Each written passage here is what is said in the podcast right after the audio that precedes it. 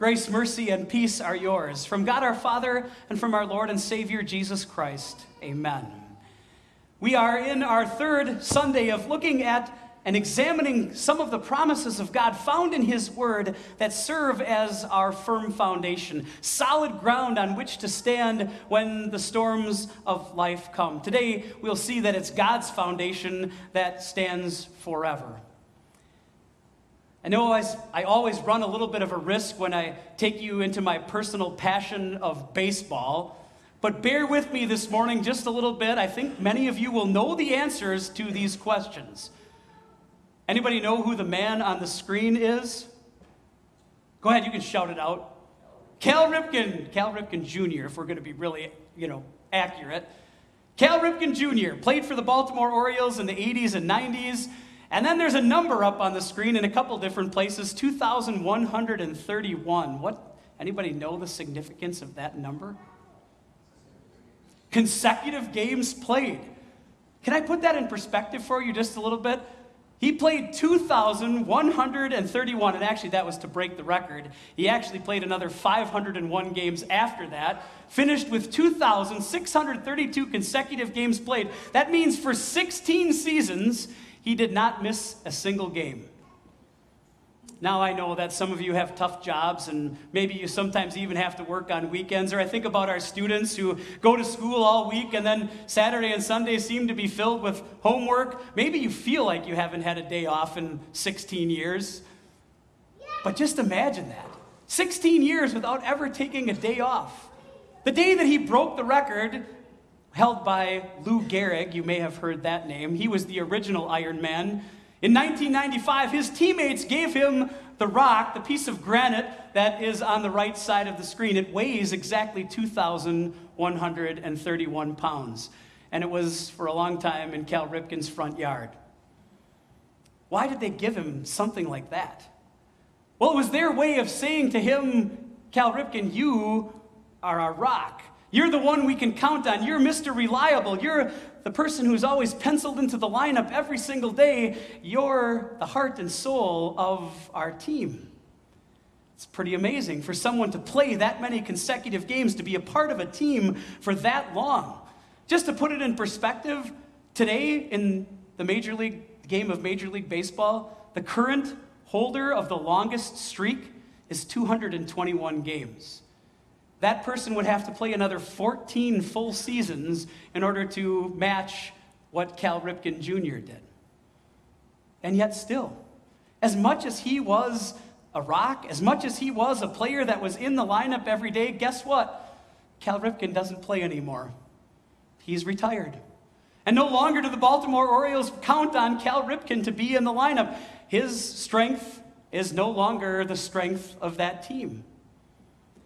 Maybe that puts into perspective a little bit for us God's promise about His foundation, His word that stands forever. It's a never failing source of strength and comfort for us. It's something we can count on because God is faithful, not just for 13 years or 16 years or part of our lives, but every day forever. That's what Jesus is highlighting in his words in Matthew chapter 7. As we take a closer look at those words, let's explore this truth that it's the foundation that, that Jesus gives, it's God's foundation that stands.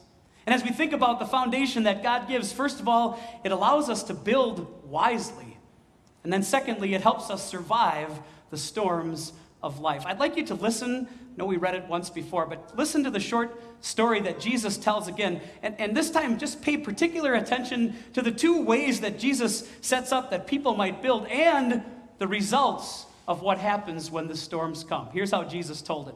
Therefore, everyone who hears these words of mine and puts them into practice is like a wise man who built his house on the rock. The rain came down, the streams rose, and the winds blew and beat against that house, yet it did not fall because it had its foundation on the rock. But everyone who hears these words of mine and does not put them into practice is like a foolish man who built his house on sand. The rain came down, the streams rose, and the winds blew and beat against that house, and it fell with a great crash. You might know just by the chapter and verses that we are looking at today that this is part of a larger talk that Jesus had, often referred to as Jesus' Sermon on the Mount. That sermon spans three chapters Matthew 5, Matthew 6, and Matthew 7. And in the teachings of Jesus in the Sermon on the Mount, he does quite a bit to flip upside down the conventional wisdom, the way people thought in his day. Many times, several times throughout the Sermon on the Mount, Jesus begins a state or begins a section like this You have heard it said, but I say to you. Jesus tells us things like, Love your enemies, turn the other cheek. And as Jesus gives these instructions, the people were amazed at his teaching. And so, as he winds down, finishes up the Sermon on the Mount, these words are the conclusion to that Sermon on the Mount, where Jesus says, Not only hear my words, but put them into practice. To drive home his point of what he's speaking about, what it means to hear Jesus' words and put them into practice, he talks about building. When you build something, Jesus said, you can do it in two different ways. Kind of have to go back a little bit to Jesus' day and remember that in general, people who lived in Jesus' day would have had dirt floors. They would have built buildings right on top of those dirt floors, and you had one of two choices. You could simply put your building, your house, right on top of the dirt, or you could take the time to dig out to a foundation, the rock, and then build your house based on that foundation. Those two methods that Jesus gives highlight so clearly that only one of the two foundations really makes a difference in the end. And I know that most of us, all of us, don't have dirt floors today, but it's still not hard to understand Jesus' illustration, is it? Maybe all of you have spent some time at a beach from time to time, and so just a question. How many of you have ever built a sandcastle of some sort? Raise your hand if you've built a sand. Lots of sandcastles in here. Great. And how many of those sandcastles are still standing today? None? Of course not. We know what happens to sandcastles, right? The rain comes, the wind blows them down. Maybe they don't even make it to the end of the day, depending on how close to the tide you are when you build them, right? They're not built to last. Or maybe you've been at the beach and you've stuck your foot into the sand as the surf comes up and sort of felt as the surf, the rising and, and falling of the tide, erodes the sand around your foot you get a pretty good idea that building a house on sand might not be the best way to go. And that's Jesus' point as he tells this parable. There are two foundations, but only one really makes sense. Only one can make a difference. You see, in Jesus' day, people could build the same house on the same on two different surfaces, whether it was sand or rock, and that house would look the same. And, and during the non rainy season, during the dry season, they would be equally functional until the storms came, until the waters rose, until the winds blew and beat against the house. And then only one of those two houses could stand. That's when you could tell that the houses were different. When the storms of life came and I got ahead of myself just a little bit there. Because isn't that what Jesus is saying? He's not concerned about how you build your house. Not that it's not a good idea to have a good foundation, but Jesus is comparing a foundation to our lives, to life. Our lives need to be built on the proper foundation. Jesus goes so far as to say, really, if you look at these two choices, one is a wise choice and the other one is foolish. When the Bible uses the word foolish, it's always talking about people who should know better but don't act on what they know. And so, wise building, wise builders say a foundation is of utmost importance. A life, a house, that's built on a rock solid foundation can stand when the storms of life come. It's an immovable force and shelter. I guess it's a good time to ask this question What's Jesus talking about? What is this foundation that he wants us to build on? What is Jesus looking for as he winds down his Sermon on the Mount to send the people away with? Whoever hears these words of mine, Jesus starts. It's his word. It's God's word that provides that foundation. It's Jesus himself who is called the Word who was made flesh, who is the foundation for our faith and our life. It's faith in Jesus. It's trust in those promises of God that lays that firm foundation at our feet so that no matter what comes in this life, we're prepared because God's strength is with us. The salvation that Jesus gives is the center. It's the center of that foundation. And at the center of our salvation is Jesus himself. Yes, the Word was made flesh. He was made flesh to live in our place. Jesus always loved, He always trusted. And then He passed that perfection on to you and to me. Jesus, in His flesh, went to the cross. And on that cross, made the payment for not His sins, but your sins and mine and the sins of the whole world. And then Jesus went one step further. His body was placed in a rock, in a tomb. But Jesus left that rock empty. And that resurrection serves as the bedrock of everything that we believe. Because Jesus lives, we know our sins are forgiven and we will live too. And maybe at this point we can say to ourselves, well, we're wise builders. That's, that's good, right? And maybe we feel a little bit like patting ourselves on the back and saying, at least we're not building foolishly. But we know, don't we, where the strength comes from, where faith comes from.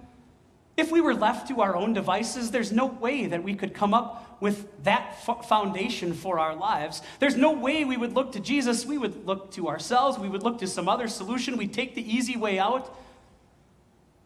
But it's God who has given us not just the gift of forgiveness, but the gift of faith to believe it, to hold on to the promises that Jesus has made, to continue in that word, to know that that's the unshakable and immovable foundation for our lives. Whatever we face, whatever ups and downs, whatever highs and lows, whatever joys and sorrows come in this life, there is one constant. That's the foundation of Jesus and his word. And the power of our Savior is greater than anything this world can do to us. The Apostle Paul, in his first letter to the Corinthians, said it so clearly in these few words No one can lay any foundation other than the one already laid, which is Jesus Christ. When we're built on the rock, built on Jesus Himself, that's when the storms of life don't derail us. Don't make us come crashing to the ground. We not only survive the storms of life, but Jesus lets us thrive through his strength in those storms. A couple of takeaways from our sermon today. Number one, we have a firm foundation when we are built on Jesus through his word. That wisdom comes from God. We read it before. The Apostle Paul said, How from infancy you have known the Holy Scriptures, which are able to make you wise for salvation through faith in Christ Jesus. Number two, we have a firm foundation to withstand the storms of life.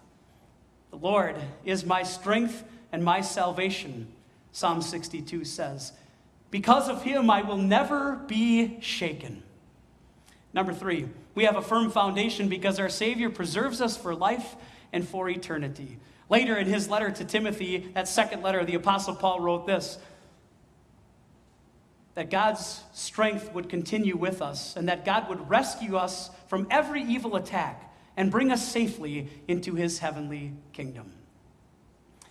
All right, one last question for you this morning. How many of you have ever visited New York City? Raise your hand if you visited New York City. Quite a few New York cities. Was your first visit to New York City a lot like mine? Did you just find yourself like staring up in the sky for a little while because the buildings are so tall? Like you just never experience anything like that until you go to New York City. And so as I was thinking about building on the rock today, I remembered something that I had a chance to see the last time I was in New York. I got to go to the Freedom Tower. If you don't know which one the Freedom Tower is, it's that one right there.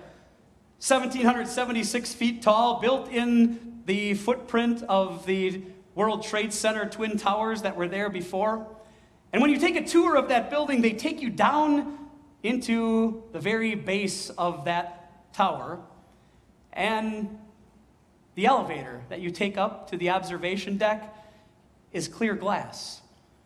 And in that elevator, you can see the bedrock that that skyscraper is built on. You see, somebody once said that Manhattan is a 13 mile boulder because it's made up of what they call Manhattan schist, which is a solid granite, all kinds of other things in there too that make it possible to build these tall buildings. And that's Jesus. He is the rock solid foundation. He's the one that can never be shaken. He's the one that strengthens us through whatever storm we face. And when we're built on that foundation, we know that our Savior is guiding us to a place that's free from storms of life, our joy with Him forever in heaven. King David said it this way O Lord, you are my rock and my redeemer. Amen. Peace of God, which passes all understanding, will guard and keep your hearts and minds in Christ Jesus. Amen.